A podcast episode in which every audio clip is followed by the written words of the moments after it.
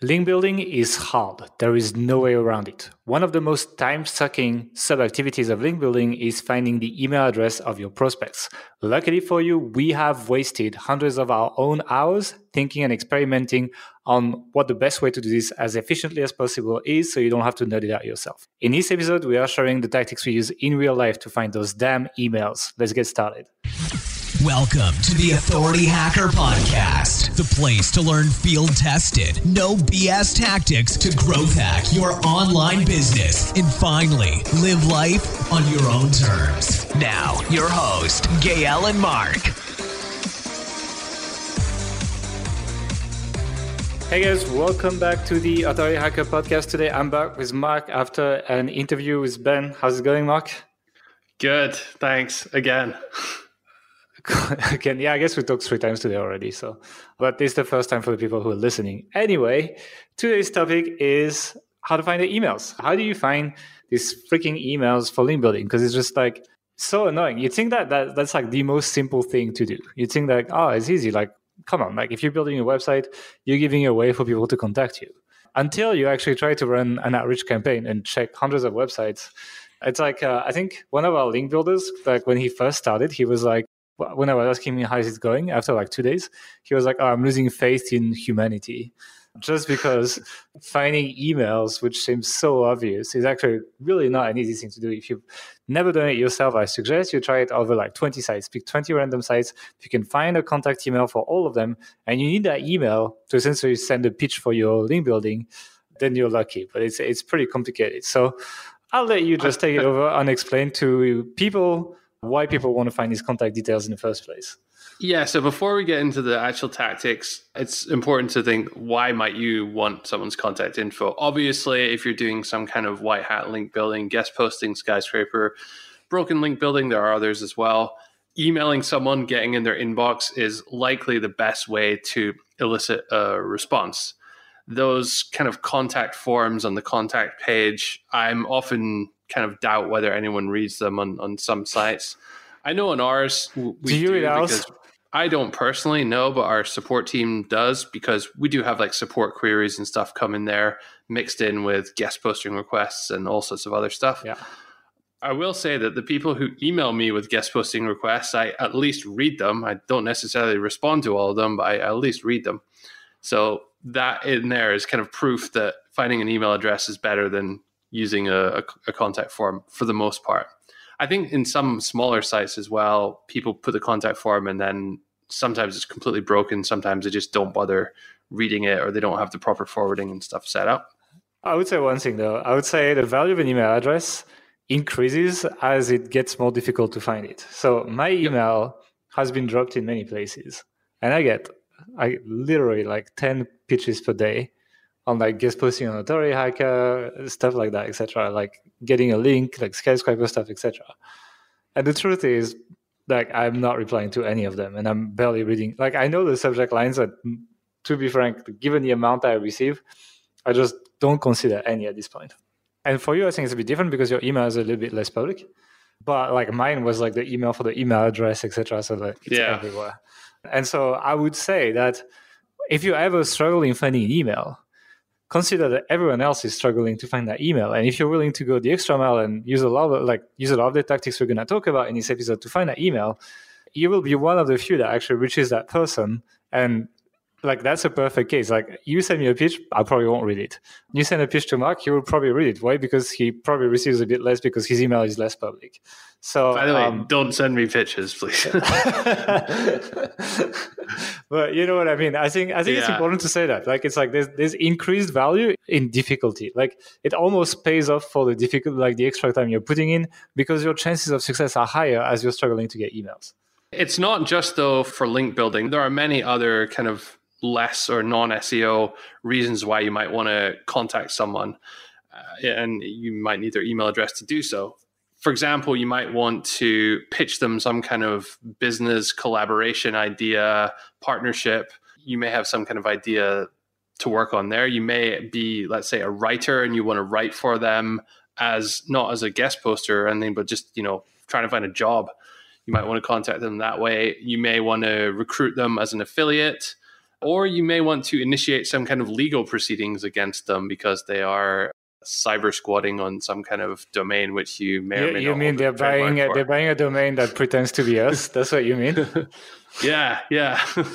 Couldn't imagine anyone doing that. You know? I can't, I can't, I can't imagine. Like that would be really stupid and lame. But uh, like, I yeah. nobody ever does that. But it happens. There you go. So, okay, so, so that's why you want to find the email now as we said, uh, the, one of the problems with this is uh, some people, some email addresses just get spammed and then as a result, people make it harder to contact them. I can't anymore because it's like it's mentioned in places that I can't remove.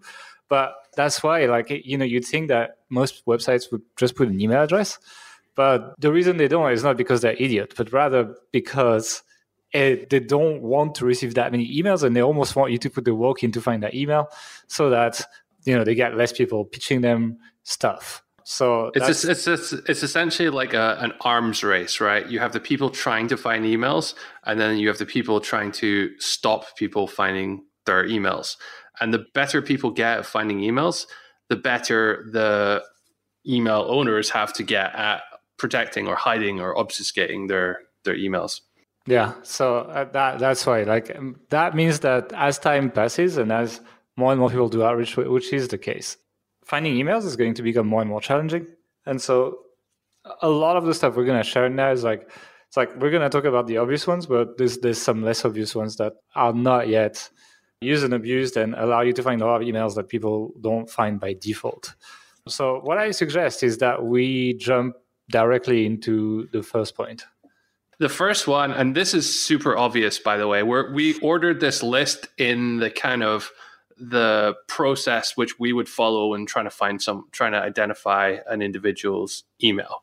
So the first place you would obviously check is their their website, right? Now we we already said that a lot of people don't have their email address on the website and they're using contact forms and, and that kind of thing instead. But it's always worth checking because I would say, I don't know, 10%, 15% will have it in one of these places so it's either going to be somewhere in the homepage, the about page, the contact page, somewhere in the sidebar, which may not be in the homepage, but maybe in a blog post, or somewhere in the footer, which is probably on any page. Very quick way of, of looking for an email address Control F or Command F on Mac, and then search for the at symbol, as in the middle, the thing that's in the middle of someone's email address, and then look that way in some cases the that might not work because they've put a image version of the text instead of the actual email as a way of protecting against scrapers. scrapers yeah. Yeah, scrapers. There, there are many tools out there. Scrapebox is, is one, but there are there are tons of automated scrapers. I haven't used it personally, URL Profiler, but there are really like massive spam factories out there that they're just trying to find as many email addresses as possible by pulling all the text out of a a web page and like processing it, looking for email addresses, then just adding it to some huge database that they can. I don't really know what they do with it, but like send kind of spammy offers or something like that too. So anyway, the first place to start is is these places. You may be saying, "Okay, Captain Obvious, if I if I needed to if I wanted to find that, I wouldn't need to listen to this podcast." And it's a fair assumption, but we're starting from the beginning here and giving you giving you the absolute basics. So that's step one. Anything to add to that, by the way? No, not really. I, I guess if people found the podcast, they probably can find the contact page. Right. so, so my assumption is most people can figure that out. Yeah, I think you're correct there. So, point number two: look in the privacy policy most sites out there will have a privacy policy. I believe there's some kind of SEO value in doing that. Google thinks it's a little bit more trustworthy. Any proper business will have a privacy policy on their on their site just because you kind of have to, especially in this era of GDPR and crazy legislation like that. Within the privacy policy, you are required to put contact details for your site the vast majority of people will put some kind of email address in there. Now, you, what often happens is that people create the privacy policy earlier on when they're building the website and they haven't been spammed to death. So they kind of forget. They're not too conscious of uh, hiding their actual email. So they'll put their, their email in there. And you can use that to, uh, to find their email very quickly and email them. Again, a lot of people are putting images of their email. So, like taking a screenshot of the text and putting that image there instead of the actual text of the email itself to sort of counteract scrapers as well. So you, you, the control F tactic might not always work there. Or they just put a non-monitored email as well. Like a lot of people, you know, they do it as after they put the website up, and they just put the default admin at or something like an email that they never check. I find that a lot of companies though they'll they'll put like their support department or or something like that. If anyone's putting it, I think you legally have to be able to be contacted that way through it in case anyone has some kind of privacy concern. I don't think that happens very often, but either way is a is a good place to check. Second on the list in the privacy policy.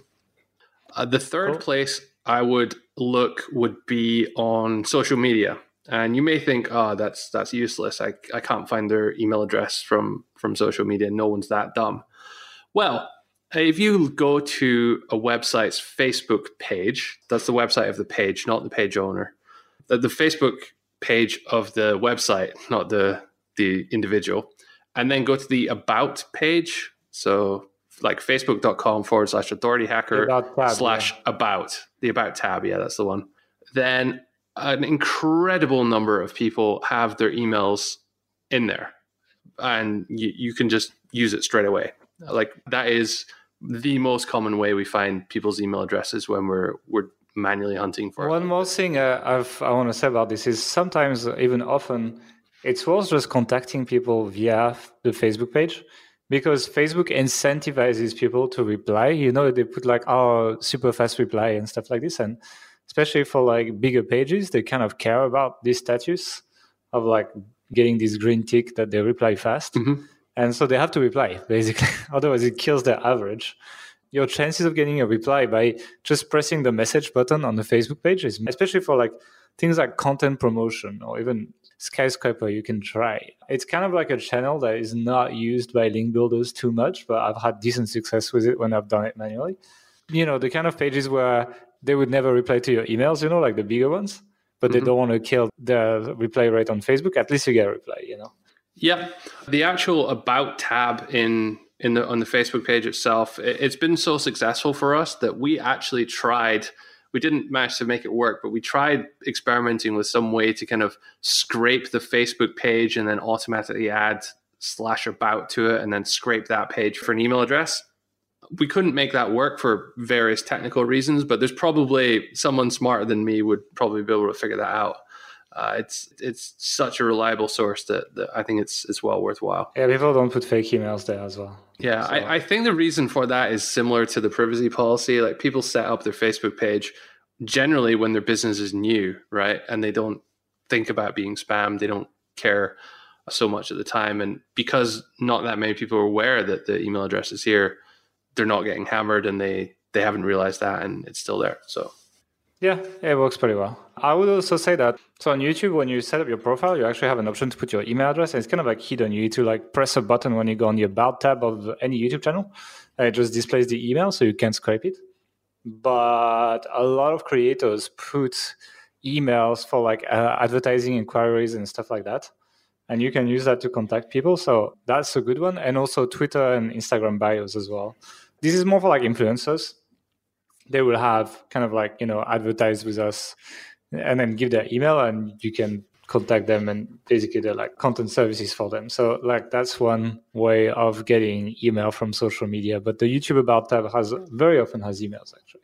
Just nobody ever reads the tab of the about tab on youtube but it's quite useful for average yeah i think some people have it on linkedin as well though I, I, think that what that did get scraped a lot, so they de- yeah. disabled it automatically or disabled. I'm pretty sure that's how Hunter now. started. I'm pretty sure Hunter was just a yeah. we'll get to we'll get to Hunter in, in a bit. the next one on our list is in the domain Whois. So the Whois record is a when you buy a domain, you have to provide certain contact information. You have to specify a registrant, an admin, and a technical contact. I don't really know why these three things are done the way they are, but it's just the way the world works. And most people, when they're buying a domain, it's it's their own contact information for all three. Now, back in the day, that was great because you could just go on any Whois lookup service, such as name.com slash Whois dash lookup, or just Google Whois domain, and there's dozens of search engines that will allow you to do this. And you just put in any domain name, and it will give you these three contact information name, address, email, and phone number often as well. But early on, that was a great way to find people's contact information, people's email address. But of course, the spammers figured that out quite early on. It's an easy thing to scrape. So they started to scrape it. And if you've ever bought a domain in the last few years and forgotten to add WhoisGuard or some kind of Whois privacy to it, which some registrars do that automatically now, but there, are, there I think there are some who don't if you've ever done that, as Gael once did for a new site, and my contact info was on it, I got probably about 20 or so calls from, I think most of them were Indian web design companies trying to sell me on some kind of web design package for, for my new website. Didn't really require their services. I got a bunch of emails as well. Didn't really require their services, but there you go. So this WhoisGuard thing has kind of added a level of privacy to it. So you can't just go on there and find someone's email address. What it does, though, is it will give a long, convoluted kind of letters and numbers mixed up email address. So it'll be like abz123456789 blah blah blah blah blah dot protect at whoisguard.com. And uh, the the first string of characters uh, it can often have you know 20 or 30 characters in there and they're really smart. They put a, an image they don't put the actual text so you can't just highlight it all and copy paste it. I actually ran a test where i, I emailed our own one on authority hacker uh, just before this podcast and Gael received it no problem. So it does work. I believe they have some kind of filtering in there. Uh, i'm not quite sure how they kind of protect you from spammers or whatever but either way, if you email that address, it's going to get through to the the owner. We had a legal issue once where someone used that to to contact us for for one of our sites. For sure, it works. The issue with it is it's a bitch to type it in. You have to because there's like capitals and lowercase and numbers and letters, and it's it's just I did it's it like this keyboard it, typing test, you know, like if you can actually type properly. Yeah, I mean, when I did that test earlier, I made two mistakes and I like double checked it. So that's a bit annoying, but you can use some any kind of optical character recognition technology to get around that. There's a really good Chrome extension called Copyfish. It's free. There are dozens other. So if you're listening to this and Copyfish is gone or not around, just search for Chrome OCR extension. And then you, it, what Copyfish allows you to do is just drag like a square. You click the button and drag a square around the image, and it will kind of scan it and then translate that into actual text. And you you can just highlight the text and copy it, and then use that as, as the the email. There are probably some easier ways to do this at scale and stuff as well, but I, I haven't experimented with, with anything uh, like that. The one thing I will say about this is if you're emailing someone at that address, it's they're going to know because they're going to see the to field with with that information in it. So they're going to know that's how you contacted them. I mean, they're, most people don't even know what's going on when they receive that email. You know. Sure. I think maybe website what most website owners are a little bit more clued up than most people though. The only thing I would say is that you should try and personalize your email as much as possible if you're doing something like that. So put their name at the start so you know, so they know it's not just a random someone trying to sell them SEO or something. Cool. The next one is actually using a tool that guesses the email. How do I do that? So there are a number of tools out there. A good example would be findthat.email. And the way it works is it's essentially an email verification service. Uh, I don't know the technical way that it manages to do this, but a lot of people who have big email lists will, and maybe they're moving from different providers or they've bought a list from someone else, they will run it through a service like this that verifies that all those emails are legit, are, are deliverable. There's some kind of technical way that they can do that by like checking information on the domain. And it's not like 100% accurate, but it, it's pretty good. Anyway, they've utilized this technology with a kind of a bit of guesswork. So they've com- they combine a bit of guesswork with this technology to allow you to enter. So if you know someone's name, their first name and their last name, and you know the domain, then you can put that information into a service like Find That Email, and it will come up with every possible permutation of someone's name. So let's say it was John Doe at, and the domain was Authority Hacker, then most likely the email would be something like John at Authority Hacker, john dot doe at Authority Hacker, or JD at authorityhacker.com. Uh, and it has a bunch of other ones as well in its its database that it checks by default. And then it verify it tries to verify all of these email addresses, and the strongest hit that comes back is likely to be that person's email address. So it's not foolproof. Some people have very odd email addresses, but the vast majority of people you'll be able to find their their email in this way, which is really cool. The one downside, obviously, you need to know their full name, so that could be a potential block in the road here. Uh, no, most of the time it's not that hard. I mean, yeah, I guess. I usually, if, when you Google the if, first name and the site, like if I don't know the last name of someone, I just Google the website and uh, the first name, and you know something's gonna pop up like their LinkedIn profile or whatever, uh, yeah, or whatever you social can, media, and it's gonna give me the last name, you know. Yeah, you can usually find that, and again, things like privacy policy, about page. Oh, if someone's blog post, they might have like an author page or an author bio at the top or bottom. Twitter profiles, etc. Yeah, social media is a really good one. I think if if they have like a Facebook page or a Facebook group, especially, you can look for admins of that group.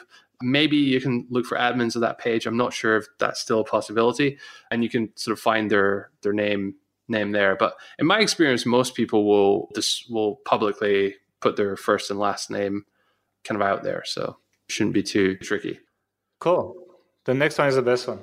Yeah. So if for whatever reason you cannot find someone's first or last name, then there are other services out there which kind of do the same thing. In fact, they don't do the same thing at all. They're fundamentally structured in a different way, but they allow you to, they're like databases. So they allow you to put in the URL only, and then it will spit out a list of domain, uh, sorry, of email addresses that this tool has identified which is associated with that domain. The most popular, and if you've been listening to us for any length of time, you probably use it or have used it yourself. Hunter.io it's, it's the most popular, and I think at the moment the best one still. I'm not quite sure how they po- last time. Like it was it was a while ago it. now. It was about yeah, it was about 18 months or so ago. Last time I tested it okay. uh, against the competitors. So if uh, you have any tool that you think can compete, please send it to us and we'll check it out. Yeah. I believe Hunter, I'm, I'm not really sure how they got their data originally. There's probably some kind of scraping involved in there, but I know they also released a number of Yesware type plugins, which would allow you to, they would like connect to your email address and allow you to monitor when email was being delivered and a bunch of free stuff like that. And as a and from those plugins, they were also able to capture email address information. So I think that's how they they kind of one of the ways in which they boosted their the size of their database. It's a really yeah, it's kind of interesting how these uh, free tools just power these paid tools behind. I mean, Ahrefs and Clickstream is basically the same way. Like how the click data they get from search, etc., is from these crazy search bar that you install on your browser, etc and just monitors people, etc. So it's kind of the same. It's kind of interesting to see the free economy behind the paid tools, actually. I'm not really too sure the impact of GDPR on, on all that because I, I, know that was like a big yeah that, that was potentially a big issue for those types of companies like like Hunter. But you know, it's we're one year or so past the date of that, and it still works the same. It still does everything you need it to. So yeah, Hunter's great. Uh, we've been using it for a long time it's so handy because you can do it it allows you to do things at scale which most of the other tool most of the other methods they're more for very targeted approaches. Yeah. With with we hunter find a lot of the emails we use through hunter like it's yeah. like, that's one of the main that's why i say it's the best one. Because it's like if you want to scale yeah look at this tool it's uh, hunter is the 80-20 for finding emails right? You find as many as you can with as little effort but everyone else can do that as well remember so if you want to if you really want to go the extra mile and find those hard to find email addresses then one of the other approaches is probably going to be be better for you Yeah. Uh, with with Hunter and actually with Find That Email, you, you do get 50 free credits per month. So if you're just doing this on a small scale, then it's essentially free. It's perfect. If you want to scale it further, then you obviously have to pay the the pricing plans. I think they start at about 50 bucks, 50 euros, something like that, and, and go up from there. But the thing with Hunter and the paid plans is it allows you to input a CSV with a big list of domain names, and then it will output the email addresses that it can find for each domain.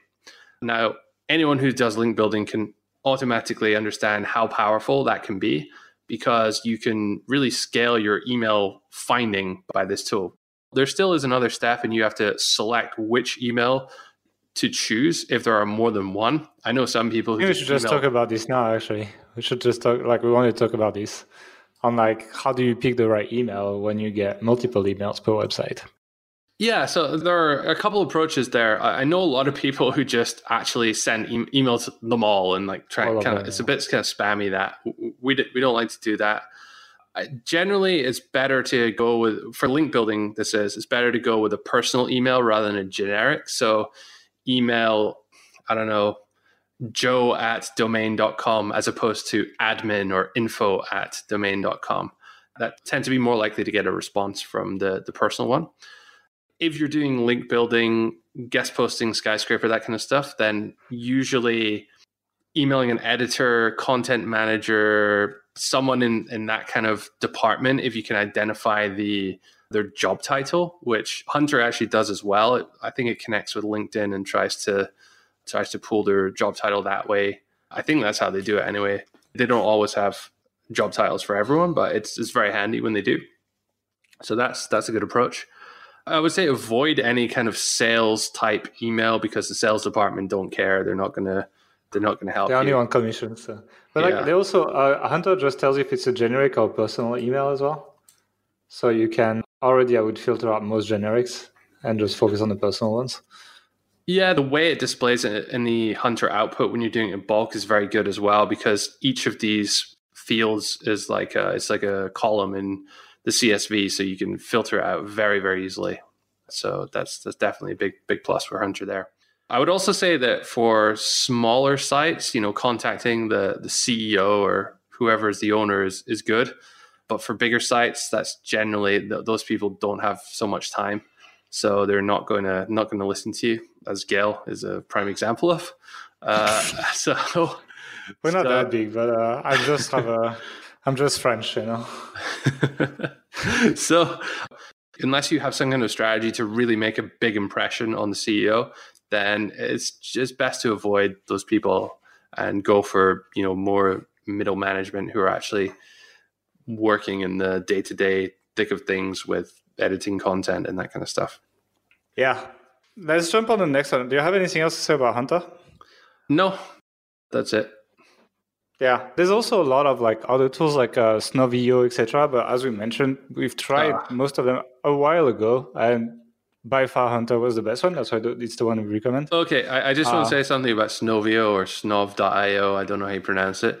Uh, they had an AppSumo deal a while back where I think it was Lifetime where you got a it was yeah. very good value or it appeared to be very good value for what it is. The issue with Snow.io was the quality of the data was really poor. I had a really good example. Uh, I forget the domain, but if you put it in Snow.io, uh, there's like 10 different emails that come up all for the same person, like John.Roberts, J.Roberts, J.R, John J. Roberts, at domain.com for all of them. Someone's not going to have all those email addresses, like one person for on their on their domain.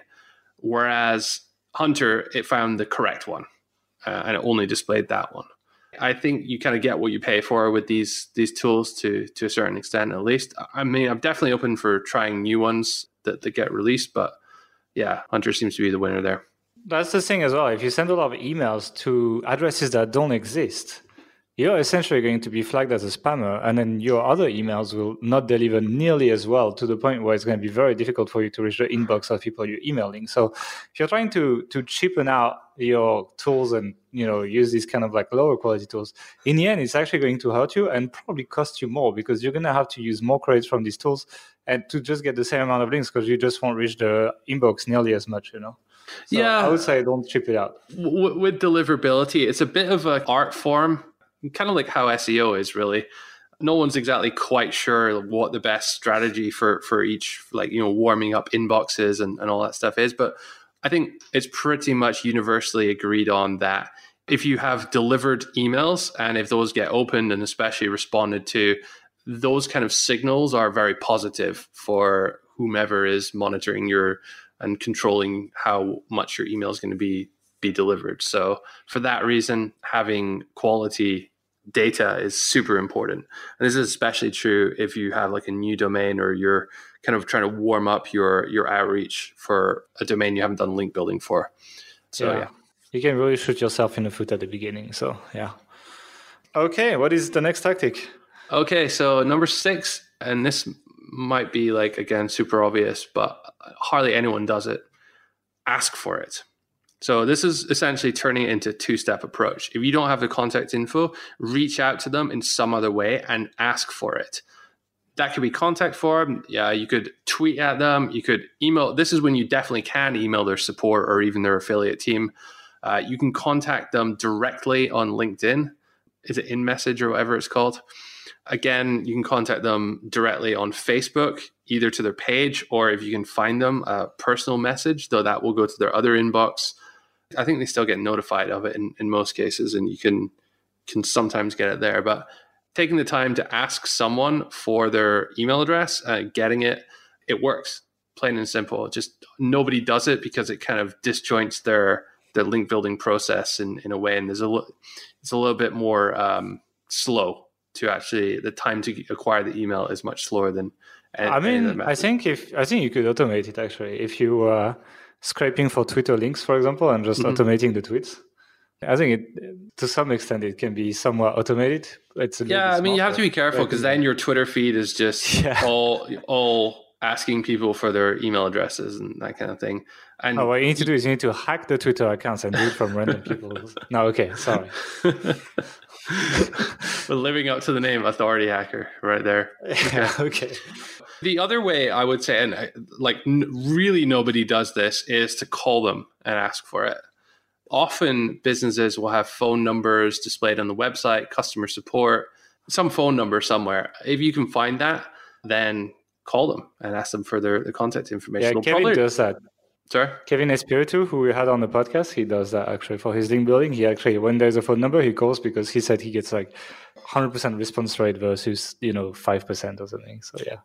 Calling someone is already establishing the relationship. Like you probably chat with them for, even if it's just 20 seconds or so, they'll remember you.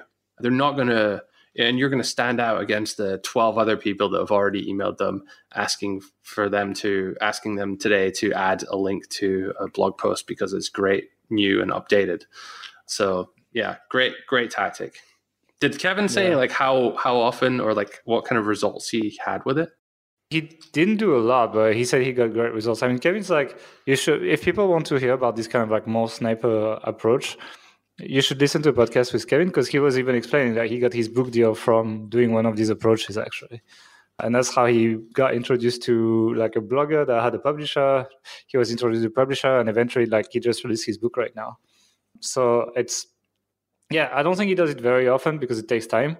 But you know, when he's trying to do link building, he just like doesn't mind. He just goes and calls if you need because like most online marketers are not willing to do that. So it gives yeah. you an edge usually. Like ninety nine point nine percent of marketers will of online marketers will never call someone. So if you if you can do that, I mean, it costs nothing on Skype or whatever these days. So it's not really a cost thing. I, I get that it takes a little bit of time, but I mean, how what what are we talking like thirty seconds a minute for each one? I, I think it'd be worth it. It's definitely yeah, something I want to experiment even, with a bit more actually. I'm even thinking like maybe salespeople would be great link builders. You know, you can yeah. just hire some yeah. salespeople just have them cold call companies to develop partnerships, quote unquote. But really, your end, your end goal is to get links plus you know other stuff you can get out of it. You know. Yeah. Well, when you, when you think about it as well, people who are cold, people are cold calling, asking them for like money and to buy stuff all yeah. the time. So f- for uh, someone who's good at doing that, to call them and ask for the email address for the contact information, yeah, easy, yeah. no problem. Yeah. But that, that's what we used to do when we had the agency, right? That's how I developed Outreach. It was to get customers actually. Uh-huh. And uh, you know, like I scraped like every city in the US, and I appended like SEO, web design, etc., and tried to essentially get outsourced work from agencies. And so the first version of our link building outreach processes at the time when I was running it was literally to ask for money. So when we switched to like asking for links for it, it was it was like incredibly easy and felt so. Uh, yeah, people like I think a lot of link builders are uh, people are intimidated by link building. Imagine if you call people and you're asking them for money. Well, that's the job of millions of people around the world. So yeah. really getting links is not that difficult. You can realistically hire people to do this on Upwork for for not very much money. I would guess 15 bucks an hour would cover someone pretty good to to yeah. do this. So I actually think we should try that. We should yeah, try to hire I, someone. I definitely want to cool. definitely want to experiment uh, with this actually. I like how this podcast is becoming a brainstorming session right now. I guess you do have to be a little bit cautious. You're not just hiring some random person with no quality control who's be, what could be, go wrong? Yeah. yeah. there's a lot of things that could go wrong there. So we'll we'll come back to you with a podcast once we've done this a bit. With on, some... on why you should not do it. You know. yeah. yeah. All right. That's probably the podcast after the one where we say we reopen an office or something. Yeah. anyway, let's go to the next point. Okay, so number eight is ask for an intro from a mutual friend. Instead of asking the person directly for the contact info, try and find mutual friends. There are obviously two great websites, which Facebook being the most obvious one, but LinkedIn as well, really, really good for identifying mutual friends you you have. Even if you're not connected with someone on either of the platforms, it'll show you who the mutual friends are most of the time, unless they have Uber privacy settings on. And you can ideally just reach out to the this mutual friend you know and ask for the introduction. That's the the best strategy. If they're not willing to introduce you because they don't know you or they're just some random that you added on LinkedIn and you don't really know them, then maybe you ask for the contact info and they, they might be more willing to to give that out. But but one thing about this is that having someone else introduce you, it automatically kind of raises your, I guess, what's the word like social is it approval or not what's the word?